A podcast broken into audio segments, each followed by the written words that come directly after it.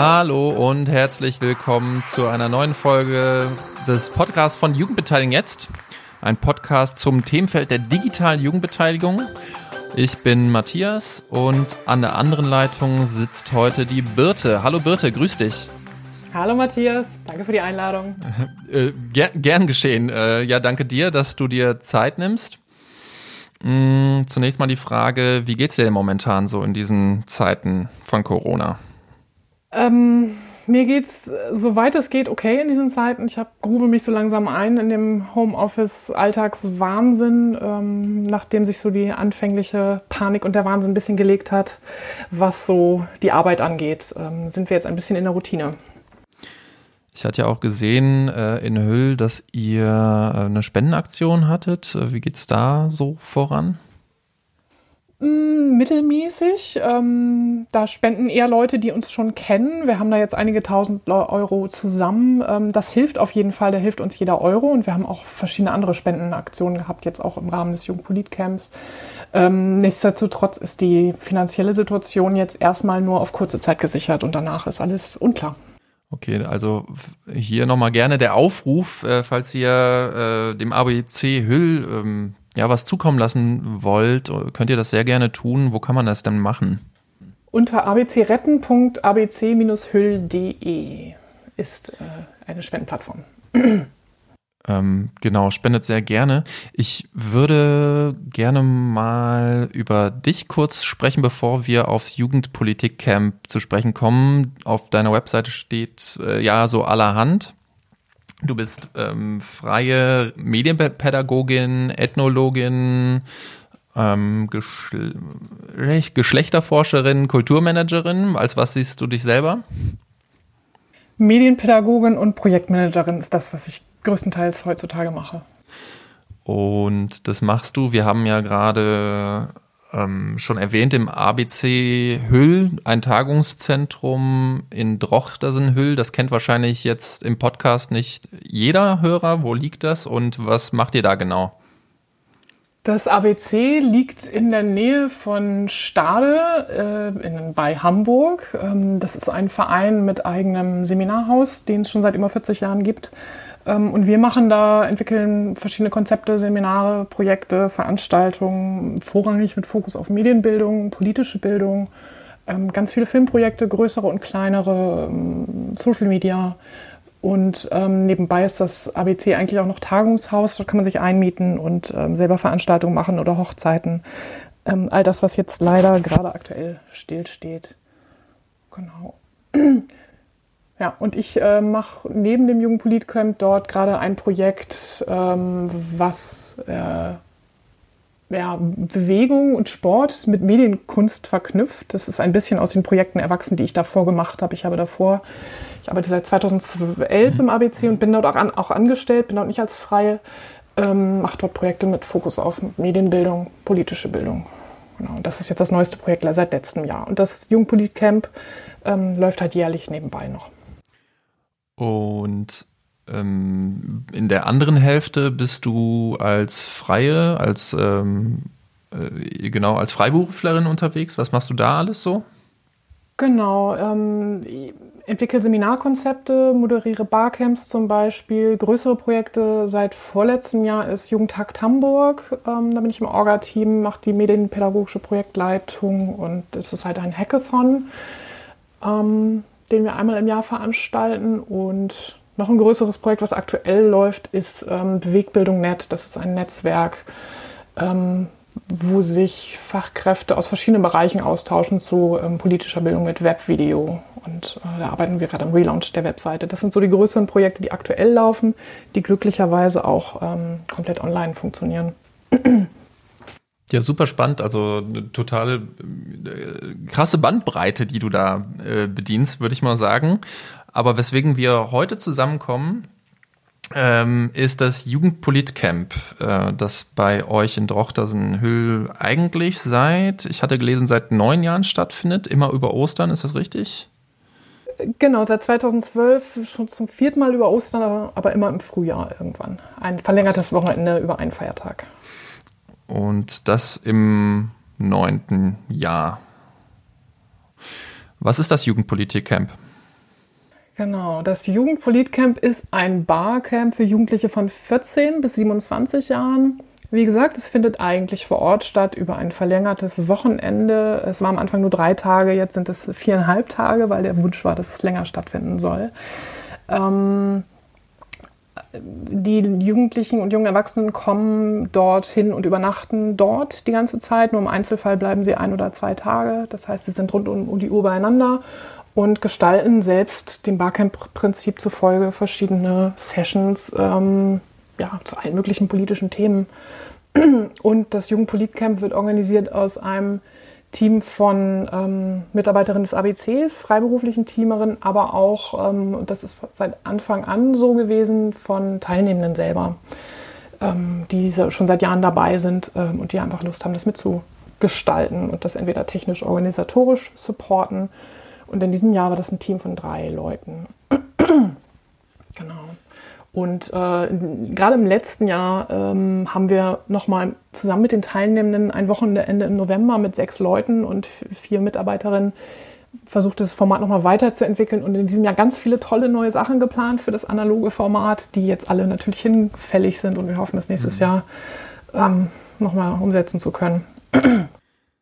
Vielleicht einen kurzen Schritt zurück. Ich möchte da gar nicht so dezidiert drauf eingehen, aber wahrscheinlich haben auch wir einige Zuhörerinnen an der Zahl, die noch nicht wissen, was ein Barcamp ist. Ich möchte da jetzt nicht so dezidiert drauf eingehen, was ein Barcamp ist, weil es hierzu schon gutes Material gibt, also auch gute Podcasts. Unter anderem hat die Kollegin Katharina Blum mit dir ja schon ein Interview gemacht vorm Jugendpolitik-Camp, wo das nochmal auseinandergenommen wird, was ein Barcamp ist. Christine Nah hat auch mehrere Interviews mit Jöran Muß-Meerholz geführt, dieses Jahr auf dem OER-Camp, genau. Und diese Podcasts und das Material über Barcamps werde ich in den Shownotes verlinken. Aber wenn man in ganz, ganz kurzer, knapper Zeit erklären müsste, was ein Barcamp ist, was würdest du der Person sagen? Man nennt ja Barcamps immer Unkonferenzen, weil sie im Gegensatz zu Konferenzen nicht geplant sind und die Leute an einem oder mehreren Tagen zusammenkommen und das Programm selbstbestimmt zusammen planen. Und es findet eben nur das statt, was die Leute interessiert, was nachgefragt wird und nicht ein vorgefertigtes Programm von Expertinnen. Also man sagt immer, es gibt keine Teilnehmerinnen, es gibt nur Teilgebende. Und das ist so das Prinzip eines Barcamps. Nun ist es ja so, das heißt, eigentlich kommen seit 9 Jahre Jugendliche und junge Erwachsene zusammen nach Drochtersen-Hüll und entwickeln im Grunde genommen an den Tagen oder auch vor der eigentlichen Präsenzveranstaltung zusammen das Programm hierzu. Wie ist es jetzt eigentlich konkret abgelaufen? Ich meine, klar, Corona kam und jeder musste sich damit auseinandersetzen, was mit den ganzen Präsenzveranstaltungen jetzt ist und sich damit auseinandersetzen, ob man es gegebenenfalls online durchführen wollen würde. Wie war da euer Prozess? Also was hattet ihr geplant? Als absehbar wurde, dass wir das nicht durchführen können, war relativ schnell klar, dass wir das auf jeden Fall online machen wollen, allein weil es sich anbietet, weil wir denken, dass wir das, auch wenn wir jetzt Online-Seminare eigentlich nicht machen, das ABC baut darauf, dass sie zu uns kommen, war uns klar, dass wir das durchführen wollen.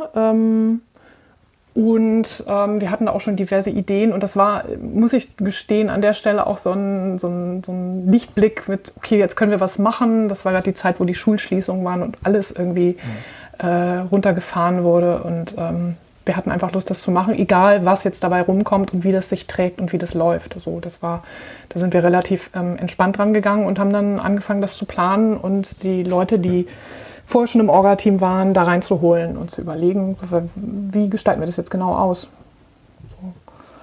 So. Und was hat sich dadurch für euch verändert dann in der Planung konkret? Zum einen muss mir die Finanzierung nochmal neu klären. Das ist ja immer so das Problem bei solchen Geschichten. Dann mussten wir überlegen, wie machen wir das Prozedere nochmal, dass die Leute sich anmelden, wie lange machen wir das, über welche technischen Plattformen lösen wir das, was brauchen die Leute nochmal an Infos, anders als den Infos, die sie schon gehabt hätten, weil es gab ja schon eine Webseite, es gab alle Informationen, es waren schon viele Leute angemeldet. Was braucht es da jetzt nochmal? Und passend in der Woche dazu, wo wir uns dazu entschieden haben, gab es ein Barcamp, Corporate Learning Camp, wo dann zwei von uns einfach schon mal reingeschnuppert haben und sich das angeguckt haben, um eine Vorstellung zu bekommen, weil wir kennen alle viel Barcamps vom selber teilnehmen und organisieren, aber eben nicht online. Das war neu für uns alle. Was sind denn so Learnings gewesen? Also ihr seid habt mal reingeschnuppert in ein anderes Online-Barcamp, was ja schon, glaube ich, ganz schlau ist, um mal so ein paar Sachen rauszuziehen. Was sind denn so Learnings daraus gewesen, was ihr kopiert habt für euer Vorgehen? Wir haben nicht so wahnsinnig viel kopiert. Also die Plattformen, die die Menschen da genutzt haben, waren andere. Die haben das über Google Docs gelöst. Wir wollten weg von Google und haben uns jetzt für barcamptools.eu entschieden, also das Tool von Jugendbeteiligen Jetzt, was uns dafür dann sehr passend erschien. Wir haben bei dem Barcamp damals war das so, dass die Leute selber sozusagen den Videokonferenzanbieter mitbringen konnten. Das erschien uns ein Level zu viel für Jugendliche, junge Erwachsene. Also wir haben die Technik sozusagen vorgegeben. Das Format damals war offen, man konnte sich einfach mit dem Link reinklicken. Und wir haben aber gesagt, dass wir das nicht öffentlich machen wollen, weil das Jugendpolitcamp, also das JPC, wie es immer so schön abgekürzt wird, so eine Art Schutzraum eigentlich auch ist. Und diesen Schutzraum für persönliche politische Diskussionen zu durchaus auch sensiblen Themen, den wollten wir so versuchen online abzubilden und das geht nicht, wenn das öffentlich ist. So. Und deswegen haben wir die Technik mehr vorgegeben und der Rahmen war natürlich auch kleiner, also wir hatten jetzt nicht so wahnsinnig viele Anmeldungen, deswegen haben wir ein paar Sachen anders gemacht, aber ich habe zumindest daraus gelernt, dass es durchaus Sinn macht, die Session-Planung oder die Session-Ideen schon mal mehr im Vorfeld zu sammeln, als man das vor Ort machen würde bei einem normalen Barcamp. Würde man vor Ort dann mit Zettelchen nach vorne gehen und sagen, ich möchte eine Session anbieten zu. Und jetzt haben wir halt ermutigt, das vorher schon in Barcamp Tools einzutragen und dann vor Ort wirklich nur noch, vor Ort will ich immer sagen, bei der Sessionplanung dann gibt es auf dieser Webseite von Barcamp Tools so ein Session-Vorschläge-Seite und da konnte man einfach mit Daumen hoch sein Interesse bekunden. Und das haben wir dann während der Sessionplanung genutzt und wussten dann, welche Sessions von Interesse waren. Das ist so ein bisschen anders gelaufen als bei einer normalen Sessionplanung. Hat aber auch gut geklappt, muss man dazu sagen. Alles andere wäre, glaube ich, ein bisschen schwierig gewesen, das so abzubilden. Warum habt ihr euch dafür entschieden, die Sessionplanung dann vorher zu machen? Also was ist der Grund dafür? Was läuft online anders ab als bei einer Präsenzveranstaltung, bei einem Präsenzbarcamp?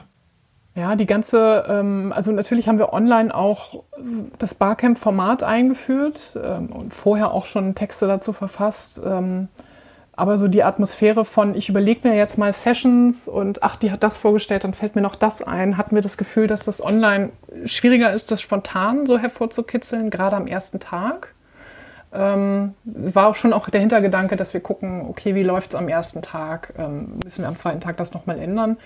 Aber das mit diesem Eintragen vorher hat so gut geklappt, dass wir das dann beibehalten haben. Und es gab dann auch noch vereinzelt, wir haben natürlich noch nachgefragt, hier, wollt ihr noch eine andere Session anbieten? Hat noch jemand Ideen? Da haben sich auch Leute gemeldet.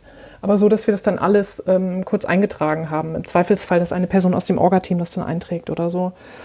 Da habe ich jetzt, wie gesagt, keine Vergleiche zu, wie andere Online-Barcamps das machen und ob das funktioniert, wenn man das so spontan macht. Ich hätte das Gefühl, dass dann nochmal vielleicht mehr Leute hinunterfallen oder sich nicht trauen, wenn sie sich dann vor einer fremden Gruppe auf einmal präsentieren müssen. Ist vielleicht leichter, wenn sie das eintragen können vorher. Ja, ich glaube, also das macht einfach für mich auch total Sinn, so dieser Punkt, wenn ich mir überlege, dass manchmal, wenn ich vor Ort irgendwo bin, kriege ich noch einen Impuls von irgendjemanden oder habe vielleicht schon den Spirit der Gruppe oder man kennt sich halt schon, kann sich kennenlernen und es gibt online manchmal diesen awkward Moment, wenn man so ins Leere spricht und wenn man sich vielleicht sowieso schon eher nicht traut, dass dann online nochmal verstärkt wird. Kann ich mir vorstellen, von daher verstehe ich den Punkt total. Du hattest mir gerade so den ungefähren Ablauf geschildert, den ihr angepasst habt. Bleiben wir mal irgendwie bei der Anmeldung. Meine Frage hierzu wäre, genau, wie viele Teilnehmende hattet ihr eigentlich dann online und wie ist der Vergleich zu eurer sonstigen Präsenzveranstaltung und wie war so die No-Show-Rate? Gute Frage. Die Präsenzveranstaltungen waren immer so ungefähr 65 Anmeldungen, wo dann vor Ort um die 55, 50 sind. Auch da eine kleine No-Show-Rate, aber viele auch mit, dann ist es keine No-Show-Rate, dass Leute sich abmelden, weil sie krank sind. Jetzt bei dem Online-Format waren wir 44 Anmeldungen und ich kann dir zu der No-Show-Rate wenig sagen. Ich weiß, dass am Anfang ein Großteil der Leute wirklich da war bei der Sessionplanung, aber und das ist eine Herausforderung gewesen. Das hat sich ausgedünnt und es ist sehr wellenförmig verlaufen. Es gab Leute, die nur morgens dabei waren, die ich dann nie wieder gesehen habe. Dann gab es Leute, die später eingestiegen sind, weil sie vielleicht noch, ich weiß es nicht, was zu tun hatten, bei den Eltern waren, Homeschooling und so weiter. Das können wir natürlich nicht messen, weil wir die Leute nicht vor Ort sehen und haben. Und ich habe das so ein bisschen versucht nachzuvollziehen. Wir haben neben Zoom, was wir halt für die Videokonferenzen genutzt haben, Discord genutzt als Kommunikationstool. Da kann man so Sprach- und Textnachrichten schreiben und alle Leute, die angemeldet waren, sollten sich auch dort anmelden. Und da habe ich so ein bisschen, oder wir alle so ein bisschen versucht nachzuvollziehen, wer da so war. Und wenn da neue waren, die ich jetzt noch nicht irgendwo gesehen hatte, habe ich mal Hallo gesagt. Zum Beispiel, wie man das auch vor Ort mal machen würde. Mhm. Hallo, können wir was für dich tun? Brauchst du was? Sowas. Da so versuchen die Leute ein bisschen ins Boot zu holen. Aber da habe ich gemerkt, dass gerade so Leute, die neu dabei sind, vielleicht auch jünger sind, die niemanden kennen, dann sehr schnell verloren gehen. Es sei denn, sie kennen vielleicht auch schon Leute. So. Es gab auch auf der anderen Seite Teilnehmende, die ich schon aus anderen Projekten kannte, die mit der Technik Probleme hatten, wo ich noch 10 Minuten vor Sessionplanung versucht habe, denen zu ermöglichen oder denen zu helfen, dass sie in Zoom reinkommen oder so. Auch das gibt es. Aber gerade wenn Leute dann völlig neu sind, gehen die verloren. Deswegen kann ich nicht so wirklich was zu der No-Show-Rate sagen, außer dass sie deutlich höher ist und die Unverbindlichkeit natürlich wahnsinnig hoch ist. Wie würdest du das denn einschätzen? Wie ist das denn über barcamptools.eu generell gelaufen mit der Anmeldung? Ist das etwas, was für Jugendliche oder junge Erwachsene ein geeignetes Tool ist? Ja, es gab zumindest keine anderweitige Rückmeldung. Das wurde als ganz gut erachtet, weil es natürlich auch nicht Google ist und weil die Leute dort nicht wirklich Daten angeben müssen. Die müssen halt nur ihren Namen reinschreiben. Und es ist ja relativ übersichtlich. Es hat jetzt keine überbordenden Funktionen und es hat eigentlich alles, was man so braucht für eine Barcamp-Gestaltung. Was bei uns ein bisschen unklar war phasenweise, ist, wir haben eine Anmeldung über unsere Webseite, über ein Ticketing-System, Pretix heißt das, weil wir eben die Daten einfach erfassen wollen und müssen. Und dann gab es Einzelne, die sich nur bei Barcamp Tools angemeldet hatten. Und sehen wir keine Mailadresse und wir wussten nicht, wer sind diese Leute. Sie kriegen aber nur die Anmeldeinfos über unsere Mail, die sie dann hinterlegt haben, wenn sie sich anmelden bei uns. Das war so ein bisschen vertrackt. Das waren aber glücklicherweise nur Einzelfälle, aber teilweise war so ein bisschen unklar, wo muss ich mich jetzt anmelden und die Leute dachten, es reicht ja, wenn ich mich hier bei Barcamp Tools anmelde, obwohl es natürlich überall stand, aber das, wenn man so mehrere Plattformen hat, gerade dann noch die ganzen Kommunikationsplattformen, für die Leute, die da waren, hat das jetzt scheinbar funktioniert. Ich weiß aber auch nicht, wie viele Leute das jetzt einfach abgeschreckt hat, die dann schon gestoppt haben und gesagt haben, ja, ist eigentlich spannend, aber weiß ich jetzt auch nicht. Dann auch eher so eine Art, wie man es halt oft hat, so eine Art eher Kommunikationsherausforderung, denn ein technisches. wenn man 2 parallel Sachen laufen hat, dann kann man eins übersehen. Ich glaube tatsächlich bei Barcamp Tools gibt es ja auch das Ticket, so eine Art Ticketmodul, wo man die Veranstaltung mit planen könnte. Jetzt nur mal so als Hint für alle, die zuhören. Jetzt habe ich den Faden verloren kurz.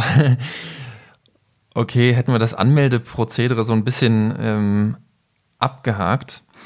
Das heißt, ihr habt dann auch die Sessions gesammelt, beziehungsweise die Vorschläge schon gesammelt und habt dann daraus auch, ich muss mich nochmal kurz sammeln. Schnitt. Das heißt, ihr habt vorher auch schon den Sessionplan festgezurrt oder an dem Tag selber im Plenum dann online? Nee, wir haben das schon an dem Tag selber im Plenum gemacht. Das Prinzip wollten wir auf jeden Fall aufrechterhalten.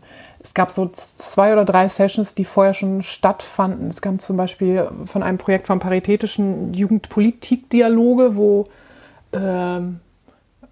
ich weiß gar nicht, was für Politiker es genau waren, aber auf jeden Fall Politiker aus Niedersachsen dabei eingeladen waren. Und da war natürlich klar, da muss es Termine für geben.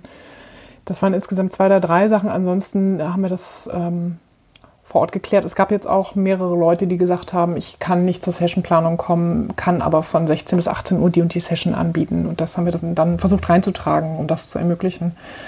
Da wollten wir schon nicht, also auch schon um das Gefühl nicht wegzunehmen, dass die Leute es mitgestalten, wollten wir jetzt nicht so einen fertigen Sessionplan haben, weil das kenne ich von anderen Barcamps so, wenn da das Programm schon vorher einigermaßen feststeht, hat man jetzt auch nicht die allergrößte Motivation, sich noch zu beteiligen. Mhm. Jetzt hast du vorhin gesagt, die Anmeldung bei barcamptools.eu und die habt dann aber zur Durchführung des Ganzen vor allen Dingen 2 Plattformen genutzt, also Zoom und Discord. Beides hört man ja jetzt momentan sehr, sehr häufig. Zoom als Videokonferenztool, da gibt es momentan irgendwie so 2 Lager, habe ich das Gefühl, die das verteidigen und nutzen und dann Leute oder auch komplette Institutionen, die das verteufeln. Kannst du dazu was sagen? Also was ist Zoom und warum habt ihr euch für Zoom entschieden? Wir haben lange diskutiert und haben kurzfristig auch noch überlegt, ob wir irgendwie umschwenken, weil in der Woche vorher auch, also vor dem JPC noch Meldungen kamen, wo wir dachten, wie können wir das jetzt umsetzen und wie viele Leute schrecken wir dadurch ab? Wir haben so ein bisschen überlegt oder auch Sachen durchprobiert und überlegt, es gibt nicht wirklich viele Alternativen, weil gar keine Alternative ist uns eingefallen, die dafür funktioniert hätte, die sich trägt, wenn man mehr als 10 oder 20 Leute in einem Raum hat. Wir haben sowas wie Jitsi ausprobiert. Wir haben dann überlegt, wir machen es, wir kommunizieren aber gut, warum wir es machen und dass wir wissen, dass es Vorbehalte gibt und dass wir aber versuchen, all diese Datenschutzbelange und Probleme wie dieses Zoom-Bombing, also dass Leute in Räume reinkommen und dann über Bildschirmfreigabe unangemessene Inhalte reinbringen, dass wir dem durch Passwortvergabe entgegengehen wollen. Also dass wir einfach sensibel sind, aber auch im Schirm haben, dass es kein gutes Tool ist. Wir haben angeboten, dass Jugendliche, das ist gar nicht genutzt worden, dass Jugendliche eigene Tools oder Server dafür anbieten. Ich weiß natürlich nicht, wie viele Leute jetzt deswegen nicht gekommen sind. Von vereinzelten Leuten weiß ich es, von ehemaligen Teilnehmern, die gesagt haben, nee, mach das mit Zoom, da komme ich nicht. Aber das war so für uns der Kompromiss, wohlwissend, dass das nicht so dolle ist, aber genau. Ja. Wir werden wir machen im Mai auch nochmal ein Barcamp, das Barcamp Politische Bildung. Da werden wir das jetzt auch wieder mit Zoom machen, auch unter der Prämisse, dass das streitbar ist, aber auch darf anbieten, bringt eigene Tools mit, wenn ihr das wollt oder wenn ihr das nicht nutzen wollt. Bei Erwachsenen oder Multiplikatorinnen ist es, glaube ich, leichter umzusetzen. Ja, ich finde auch an der Stelle ist es total schwierig, weil, die Krise hat jetzt niemand so schnell auf dem Schirm gehabt, aber du weißt es ja auch als Medienpädagogin, kritisiert man Infrastruktur schon seit Jahrzehnten eventuell, je nachdem, wie lange man dabei ist. Und jetzt muss alles halt flott und hoppla hopp gehen und dann braucht man, glaube ich, Dinge, die funktionieren.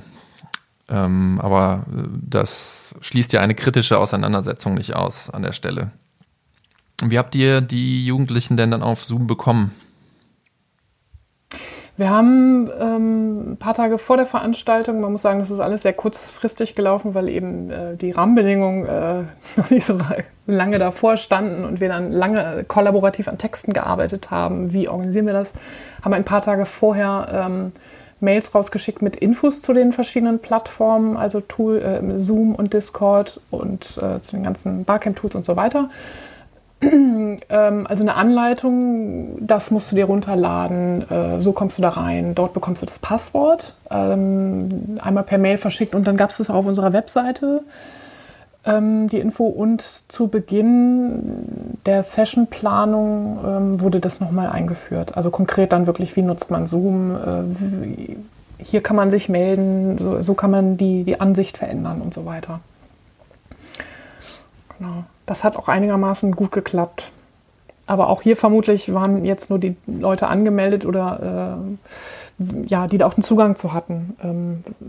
Wir hatten am Anfang auch immer die Frage, was braucht man eigentlich, um teilzunehmen? Wissend, dass viele Menschen auch einfach, junge Menschen jetzt nicht am Rechner sitzen, sondern am Handy oder vielleicht noch am Tablet sind. Und da ist es halt schwieriger zu bedienen. Deswegen war so unsere Anforderung, ihr braucht nun ein Mikro, wäre toll, wenn ihr eine Kamera habt, aber wenn ihr das nicht wollt oder nicht könnt, dann geht das auch so. Aber da ist, glaube ich, schon eine Vorselektion einfach entstanden. Und Leute sind weggeblieben, weil es nicht geklappt hat. Wir haben bei der Anmeldung versucht zu erfragen, ob die Leute Technik-Support brauchen im Vorfeld. Da hat aber niemand mit Ja angekreuzt. Habt ihr sowas angeboten, so ein Technik-Check-In oder sowas? Oder seid ihr direkt gestartet in die Sessionplanung? Wir sind direkt gestartet. Also wir haben geguckt, dass alle drin sind, haben dann nochmal auf Discord, waren viele schon eine Stunde vorher oder so, haben da nochmal nachgefragt und haben auch in den Tagen vorher immer nochmal gesagt, checkt das bitte vorher, macht das nicht 5 Minuten vorher, damit wir dann alle beisammen sind. Soweit ich das sehe, hat das gut geklappt. Also es kam jetzt zumindest keine Meldung, dass die Leute gesagt haben, ich wollte rein, aber das hat jetzt alles nicht geklappt. Wie gesagt, wir haben während der Planung dann nochmal wirklich durchgegangen, die einzelnen Funktionen. Was habt ihr jetzt genau in Zoom gemacht eigentlich? Ich frage deshalb, um gleich vielleicht so ein bisschen einen Unterschied zu Discord irgendwie herzustellen. Was hat genau in Zoom stattgefunden? Also Zoom hat all das abgebildet, was sonst die Sessions waren. Also all die Räume, die wir im ABC haben, hießen auch genauso, die hießen dann Scheune und Kunstraum oder großer Medienraum oder sowas oder Wiese fürs Mittagessen. Es waren 5 Räume, die die physischen Räume abgebildet haben. Also all das, was im Session-Geschehen stattfindet, plus eben einen Raum, den wir aufgemacht haben für Informelles. Das ist nicht so wirklich viel genutzt worden, aber diese Wiese sollte eben dafür sein, dass Leute vorm Rechner zusammen Mittag essen oder abends sich nochmal dort treffen wollen, wenn sie Langeweile haben oder Kontakt haben wollen. Und ist das so bei Zoom, dass ich die Räume einfach alleine wechseln kann oder braucht es da eine Technikressource, also jemanden, der da sitzt und die Leute einteilt und dann rüberschickt und rüberschmeißt in die Räume und wieder zurückholt? Ja, du sprichst wahrscheinlich gerade auf Breakout-Sessions oder Breakout-Rooms an. Es gibt ja diese Funktion in Zoom, wo man diese kleineren Räume aufmachen kann. Wir hatten mehrere Accounts und hatten dann für alle Räume hat jeweils eine Person betreut. Die Teilnehmenden konnten selbst wechseln und wir mussten aber als Host, also als Gastgeber des Raumes jeweils übergeben an die Person, die Session gestaltet hat, damit die zum Beispiel die Bildschirmfreigabe nutzen kann und sowas. Also wir waren dann einmal da, haben Hallo gesagt sozusagen, hallo, ich bin dein Ansprechpartner, wenn was ist, melde dich, du bist jetzt Co-Host.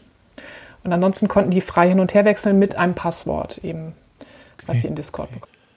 Ja, das ist ja schon eine interessante Frage, weil bei einem Barcamp hat man ja immer die Möglichkeit reinzukommen und zu gehen, wie es einen interessiert oder man Zeit hat. eben. Und ich, tatsächlich ist Zoom bei uns gesperrt in der Institution und ich, bei allen Zoom-Erfahrungen habe ich meine erste erst gestern gemacht und dort war es eben so, dass man darauf warten musste, dass man in einen Raum geleitet wurde und auch wieder umgeswitcht wurde in den Hauptraum. Deswegen meine Frage, das heißt, ihr habt unterschiedliche Raumnummer, Meeting-IDs gehabt und man konnte dann mit den Passwörtern hin und her wechseln. Genau, also verschiedene Accounts sozusagen. Man kann ja pro Nutzer nur einen Raum sozusagen aufmachen und deswegen machen das viele, glaube ich, auch gerade in kleineren Gruppen mit dieser Breakout-Geschichte. Aber das war uns too much, wenn man da noch die Leute hätte zuordnen müssen. Das wäre, glaube ich, Überforderung auf beiden Seiten gewesen. Aber ihr hattet dann in jedem Raum noch eine Person, die im Grunde genommen das Ganze, den Raum moderiert hat oder technisch betreut hat. Wie viele Leute, wie viele Ressourcen braucht man denn dann zur Betreuung? Wie gesagt, das waren 5 Räume, 5 Personen, aber das ist was wir dann letztendlich, wir hatten 6 Sessions am Tag, einmal in der Stunde sozusagen in diesen Raum gehen musste und dann kurz öffnen und übergeben. Das war jetzt nicht Moderation. Wir haben schon darauf hingewiesen, bitte vergebt die Moderation, klärt das und habt ihr alles, was ihr braucht sozusagen, aber dann sind wir auch wieder rausgegangen. Größtenteils natürlich auch, weil es der Sessionraum der Leute war und wir da jetzt nicht als Erwachsene groß dazwischen funken wollten. Genau. Das ist jetzt nicht so der wahnsinnig große Aufwand gewesen. Genau. Liegt aber auch daran, dass wir nicht so wahnsinnig viele Sessions parallel hatten. Also teilweise waren auch Räume zu und wurden gar nicht genutzt. Beim Barcamp Politische Bildung, was jetzt ansteht, da teilen wir das nochmal anders auf, weil da es einfach viel mehr Räume gibt und doppelt so viele Anmeldungen. Und die Raum-IDs beziehungsweise die Links zu den Räumen, also ich hatte ja habe es mir vorhin nochmal angeguckt, im Camper hat man ja den Tagesablauf und auch die Sessions, die angeboten wurde, waren dort die Meeting-Räume, die URLs dort hinterlegt oder gab es ein nicht offizielles Dokument für die Teilnehmenden? Nee, das, was du da gesehen hast, ist schon das. Da wurde die Zoom-ID hinterlegt und mit der kann man sich ja dann in der App oder im Browser anmelden. Okay. Was sind denn so Learnings und Erfahrungen gewesen jetzt nach der Veranstaltung in Bezug auf die Organisation mit Zoom, mit den Räumen und so weiter? Also wenn man das mal ausblendet, die Diskussion darüber und wie problematisch das ist, würde ich sagen, das ist schon echt ein komfortables Tool. Wie du es gesagt hast, es ist echt einfach zu benutzen. Das ist uns auch so rückgemeldet worden. Und es bietet viele Funktionen, die da echt sehr schön passen, dass man die Hand heben kann, sich melden kann, was die Moderation echt erleichtert. Wir haben zum Beispiel die Whiteboard-Funktion genutzt, also zum Feedback, dass die Leute zum Schluss was haben, wo sie draufschreiben können, Emojis, Zeichnungen und so weiter, was man dann nachher speichern kann. Und auch diese Breakout-Session-Geschichte, das haben wir jetzt dafür nicht genutzt. Das würde ich gerne in Zukunft öfter mal ausprobieren, gerade für so Kennenlernspiele oder Speed-Dating oder sowas. Da gibt es ein paar Sachen, die man da echt nochmal gut oder intensiver nutzen kann. Ja, und sowas wie virtuelle Hintergründe, das fand ich auch ein nettes Gimmick, dass wir dann als Team einen Bildschirmhintergrund hatten von dem Seminarraum, wo wir im ABC gewesen wären oder vom Außengelände. Das noch so als Bezug zum ABC. Das ist wirklich eine schöne Idee, finde ich. Ein Kollege von mir heute Morgen in Teams, Microsoft Teams kann man das ja auch einstellen und da hatten die Kollegen aus einem bestimmten Projekt ihren Bürohintergrund. Ein Foto ihres tatsächlichen Büros und das war schon sehr schön irgendwie. Eine gute Idee. Jetzt ist es ja so, jetzt könnte man ja meinen, das reicht für ein Barcamp. Man hat Räume, man hat Zeit, man hat Themen. Teilnehmende da. Jetzt habt ihr euch entschieden, noch Discord zu nutzen. Discord hatten wir auch im letzten Podcast schon mit Tobias Thiel, der zu Minecraft beziehungsweise gerade so einen Corona-Mindtest-Server aufgesetzt hat. Könnt ihr euch gerne nochmal anhören. Was ist Discord? Discord ist ein Tool, was so aus der Gaming-Ecke kommt, wo man Sprach- und Text Nachrichten im weitesten Sinne oder Kanäle anlegen kann. Wir haben das selber, ich habe es einmal vor einer Weile genutzt, aber im Team oder im pädagogischen Kontext noch nicht genutzt. Und diese Idee kam tatsächlich von einem der Teilnehmenden und das haben wir begeistert aufgegriffen. Ja, und das war so der Kanal für alles Informelle, wo auch Ankündigungen drüber liefen und sowas. Okay, alles klar. Das heißt, Zoom tatsächlich ist Barcamp und Discord als parallele Instanz, um einfach so ein bisschen informell sich auszutauschen. Genau, zum einen für die Leute untereinander weiß man natürlich nicht, wie intensiv das genutzt wurde, aber auch für sowas wie Hallo, um 10 startet die Sessionplanung, kommt bitte rüber in die Scheune oder irgendwelche Technikprobleme, das ist alles dort kommuniziert worden. Gerade am ersten Tag mussten wir uns mit Zoom da ein bisschen zurechtruckeln und da haben die Teilnehmenden auch sehr engagiert dann gleich geschrieben, wenn irgendwas nicht funktionierte. Hier, Raum ist noch nicht offen oder irgendwie sowas. Wir haben zum Beispiel einen Channel zum Thema Vorstellungsrunde gemacht, dass alle Leute, die da reinkamen, einmal kurz gesagt haben, wer sie sind. Das haben jetzt nicht alle genutzt, aber zumindest konnte man da so von einem Großteil der Leute mal so ein bisschen Einblick bekommen, wer da jetzt eigentlich ist. Aber auch, wir haben auch Anleitungen, also Technikanleitungen dort verlinkt und sowas. Also all das, was man sonst zwischendurch ankündigen würde oder beim Essen mal kurz sagen würde, hat dort stattgefunden. Und auch die Absprachen in den Teams, weil wir waren jetzt letztendlich ein Orga-Team von ungefähr 7 Leuten, mussten uns natürlich auch irgendwo absprechen. Das haben wir dann da gemacht. Nachdem wir uns beim ersten Orga-Treffen haben wir uns in einem der Zoom-Räume getroffen und dann kam jemand rein und naja, wie es dann halt so ist, okay, dann sind wir doch zu Discord gewechselt.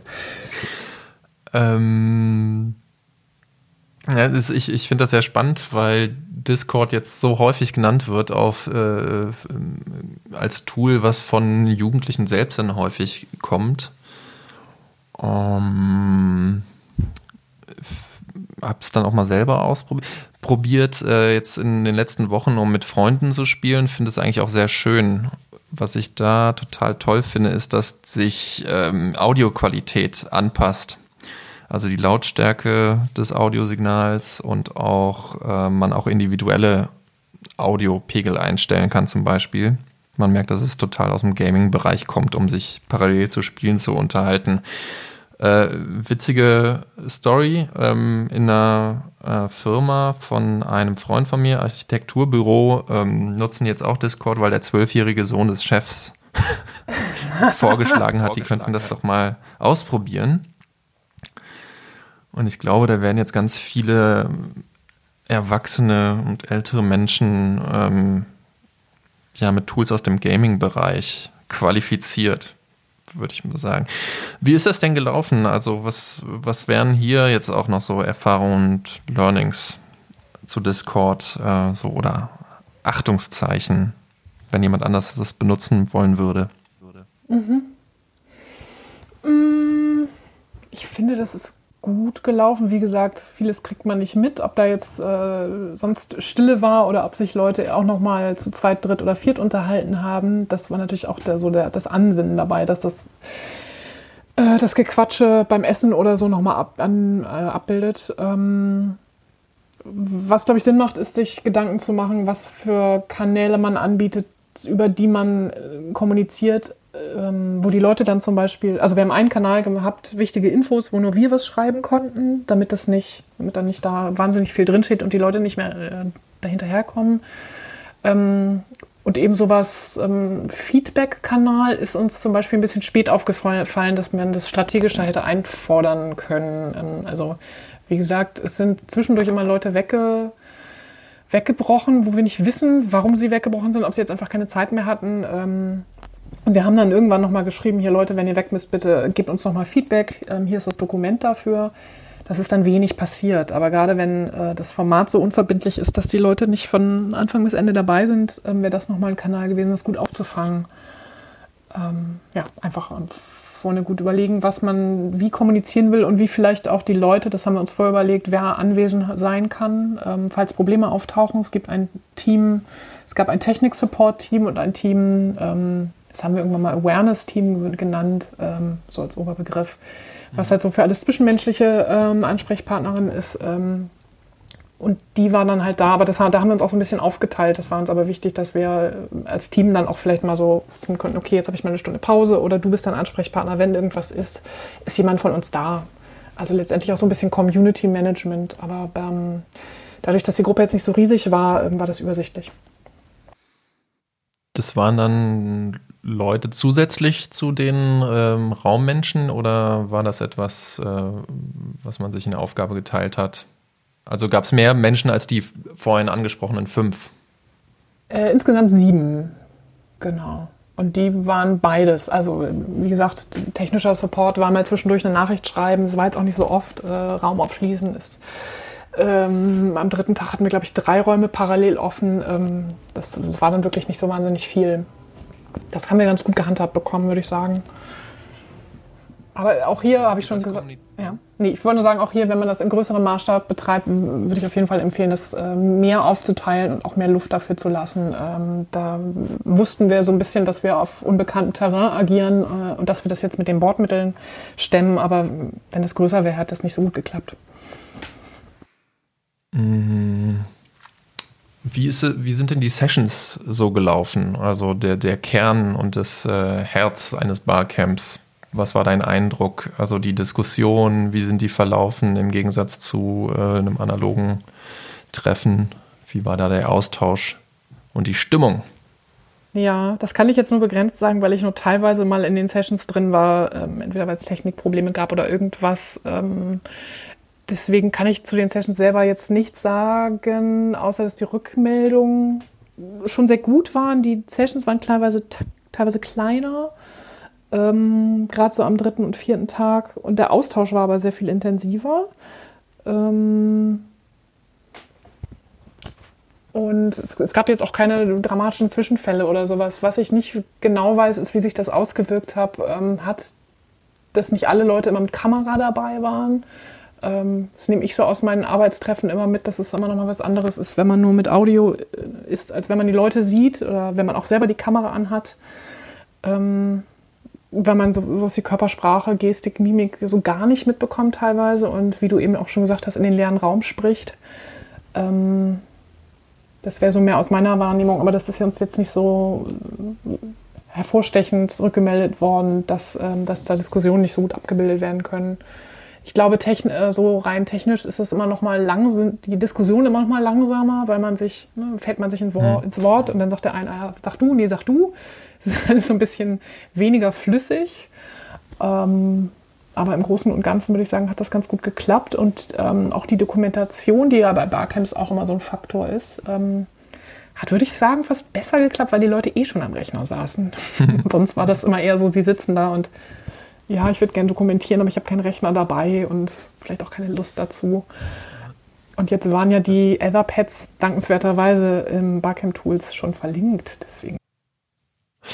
Da interessiert mich jetzt, da fällt mir jetzt nochmal was ein, weil so Sessions ja auch so selbst organisiert sind und ich auch in den letzten Wochen viel gemerkt habe, dass es eine starke Moderation braucht. Also noch mehr als sonst eh schon. Also habt ihr da in irgendeiner Form eingegriffen oder es war komplette Selbstorganisation in den Sessions auch, so wie es beim normalen Barcamp auch der Fall ist? Wir haben im Vorfeld eine Session-Etikette rumgeschickt, natürlich mit der Bitte, dass die Leute das lesen. Ich weiß nicht, wie viele das gelesen haben. Es gab natürlich auch viele Leute, die schon öfter dabei waren. Und man muss auch sagen, viele Leute, die jetzt eher auch schon im Studium sind, die so Diskussionen in heterogenen Gruppen auch schon kennen. Wie gesagt, dadurch, dass wir da jetzt nicht als Controlettis dabei waren, das ist ja auch nicht Sinn und Zweck so eines Barcamps, ist das größtenteils selbst organisiert. Im ABC haben wir auch so Moderationsleitfäden immer noch mal mit ausgehangen, mit der Bitte, dass die Leute moderieren und Protokoll festhalten und so weiter und sich in Konfliktfällen an uns wenden. Das ist auch einmal passiert, als es so Unzufriedenheiten mit dem Diskussionsverhalten eines Menschen gab. Aber ansonsten war das komplett eigenverantwortlich. Und ich würde sagen, die wenigen Sessions, wo ich dann doch mal drin war, hat das sehr, sehr gut funktioniert und sehr eigenverantwortlich. Ja, schön. Ich sehe auch gerade, dass ihr auf der Webseite auch alles zum Nachlesen nochmal habt, falls euch das interessiert. Das wurde nicht nur rumgeschickt, sondern es ist auch öffentlich einsehbar, die Session-Etikette, Technikanleitung und so weiter. und auch eine Doku. Wenn du jetzt mal zurückblickst, so auf die gesamte Veranstaltung, was sind so Erfahrungen und Learnings? Also ich bin super froh, das gemacht zu haben. Ich merke, habe so im Vorfeld gedacht, wir haben selber noch gar nicht so genau ein Bild, was das Ganze ist, wie das stattfinden kann. Das Bild gibt es jetzt und das ist gar nicht mal so anders als gedacht, aber Learning daraus ist auf jeden Fall, dass man mit dieser Unverbindlichkeit nochmal klarkommen muss. Das fand ich herausfordernd, weil man nicht weiß, warum Leute plötzlich wegbleiben. Das hat ja nicht unbedingt was mit der Veranstaltung zu tun, sondern dass sie gerade vielleicht echt ganz andere Probleme haben. Und wenn man sich darauf einlassen kann, dass dieses Format jetzt so ist, wie es ist, dass vielleicht Leute nur 3 Stunden dabei sind und trotzdem was mitnehmen, dann ist es, glaube ich, schon viel wert. Wir haben natürlich technisch auch sehr viel gelernt und werden das jetzt so peu à peu in den nächsten Barcamps anwenden und besser machen. Learning ist auf jeden Fall, dass so ein Online-Barcamp nicht wahnsinnig inklusiv ist und dass wir da gerne nochmal näher drüber nachdenken wollen. Also wir haben sonst schon immer einige Leute, die nicht Deutsch als Muttersprache haben, die Migrations- und Fluchtgeschichte haben bei den Jugendpolitcamps. Da war jetzt so gut wie niemand dabei.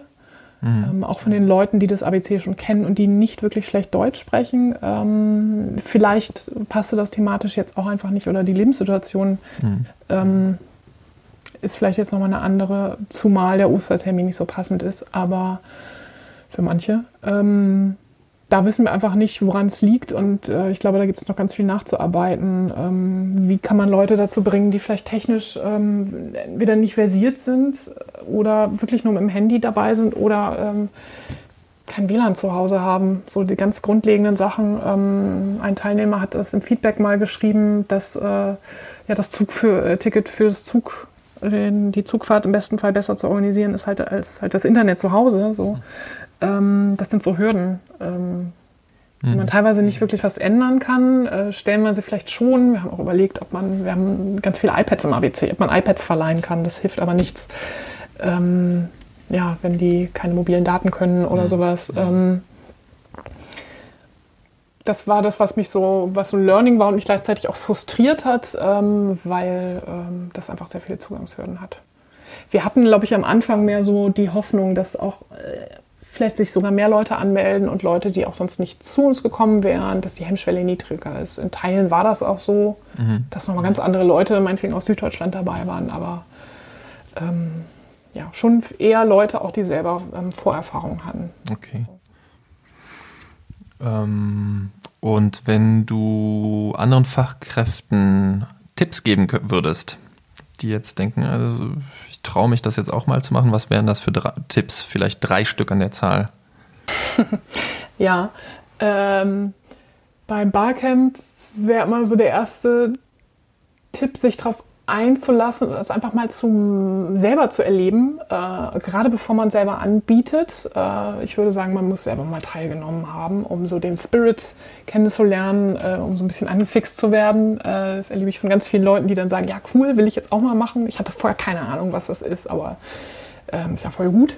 Andersrum kenne ich von Barcamps auch von Leuten, die das organisiert haben, ohne selber teilgenommen zu haben. Und dann ist so ein bisschen Angst vor Kontrollverlust da, dass zum Beispiel vorher schon die Sessions festgelegt werden und die Partizipation da nicht wirklich hoch ist. Also einfach mal teilnehmen und trauen und Neues ausprobieren und vielleicht auch mit potenziellem Scheitern leben oder keine Angst davor zu haben, dass das anders läuft. Also wir sind ja auch mit einer entspannten Grundhaltung, es kommt, wie es kommt, da reingegangen. Und eben dranbleiben. Und was noch ganz wichtig ist, was wir beim Jugendpolitcamp ja auch wichtig finden, ist, die Zielgruppe mit ins Boot zu holen, die das mitgestaltet. Wir als Erwachsene hätten andere Tools vielleicht nochmal genutzt, hätten das nicht so gut teilnehmend und orientiert machen können oder wären in der Ansprache nochmal anders gewesen. Also da ist alles mit Jugendlichen mit besprochen und das finde ich nochmal wichtig, das nicht so von oben herab zu organisieren. Dazu habe ich noch eine Frage. Wie habt ihr die mit ins Boot geholt? Die Jugendlichen aus dem Orga-Team sozusagen. Genau. Ja, Es ist sehr gewachsen. Also vom ersten Jahr an haben wir Leute angefragt, ob sie mit organisieren wollen. Und das hat sich dann so entwickelt. Und jetzt sind Leute in der Orga, die 2013 zum ersten Mal teilgenommen haben, dementsprechend jetzt schon im Studium stecken und selber Informatiker sind oder Ausbildung machen. Mhm. Und das ist ein loser Zusammenhang von Leuten, die, wie gesagt, auch im Vorfeld schon mit organisieren. Und die dann selber auch Leute mitbringen und sich verantwortlich fühlen und die Moderation auch mitgestalten. Das ist vielleicht nochmal wichtig. Wir haben jetzt viel auch gerade vor Ort an die Teilnehmenden abgegeben, Sessionplanung. Mhm. Und stehen da nicht frontal mit den älteren Menschen vorne. Nur. Okay, kommen wir zur letzten Frage, weil wir haben jetzt auch schon 50 Minuten um. Wow, wie schön, wie schnell die Zeit wieder vergeht. Die letzte Rubrik lautet jedes Mal Wunschkonzert. Du darfst irgendwas zusammenspinnen. Und zwar lautet die Frage, wenn es einen Digitalpakt Jugendarbeit geben würde, was wäre dein Wunsch? Ja, also auf der einen Seite vielleicht bessere Verankerung von digitaler Jugendbeteiligung, Medienpädagogik, beginnend in Schule, aber auch in pädagogischer Ausbildung bei den Lehrenden und das einfach als wichtiges Thema breiter zu verankern oder als wichtige Kompetenz besser wahrzunehmen. Dann die bessere Vernetzung der Träger untereinander, die da die Akteure sind und als Träger der außerschulischen Bildung ohne mit Projektfinanzierung sich auch noch über die Finanzierung da ansprechen, würde ich sagen, dass da einfach, viele einfach eher klein immer machen und Projekt von Projekt zu Projekt sich hangeln. Genau, da würde ich mir eine bessere Grundlage für wünschen, inklusive der Vernetzung. Birte, ich danke dir sehr für das Gespräch und für deine Zeit und dass du deine Erfahrungen nach dem Jugendpolitcamp oder Jugendpolitcamp 20 mit uns geteilt hast. Wenn ihr Fragen habt zur Folge oder nochmal an Birte, nochmal dezidierter, dann könnt ihr das sehr gerne bei uns in der Telegram-Gruppe tun. Da versuche ich seit geraumer Zeit Fragen zu sammeln. Den Link findet ihr in den Shownotes und ja, sage tschüss, auf Wiedersehen, bis zum nächsten Mal. Danke Birte, tschüss. Danke dir, tschüss.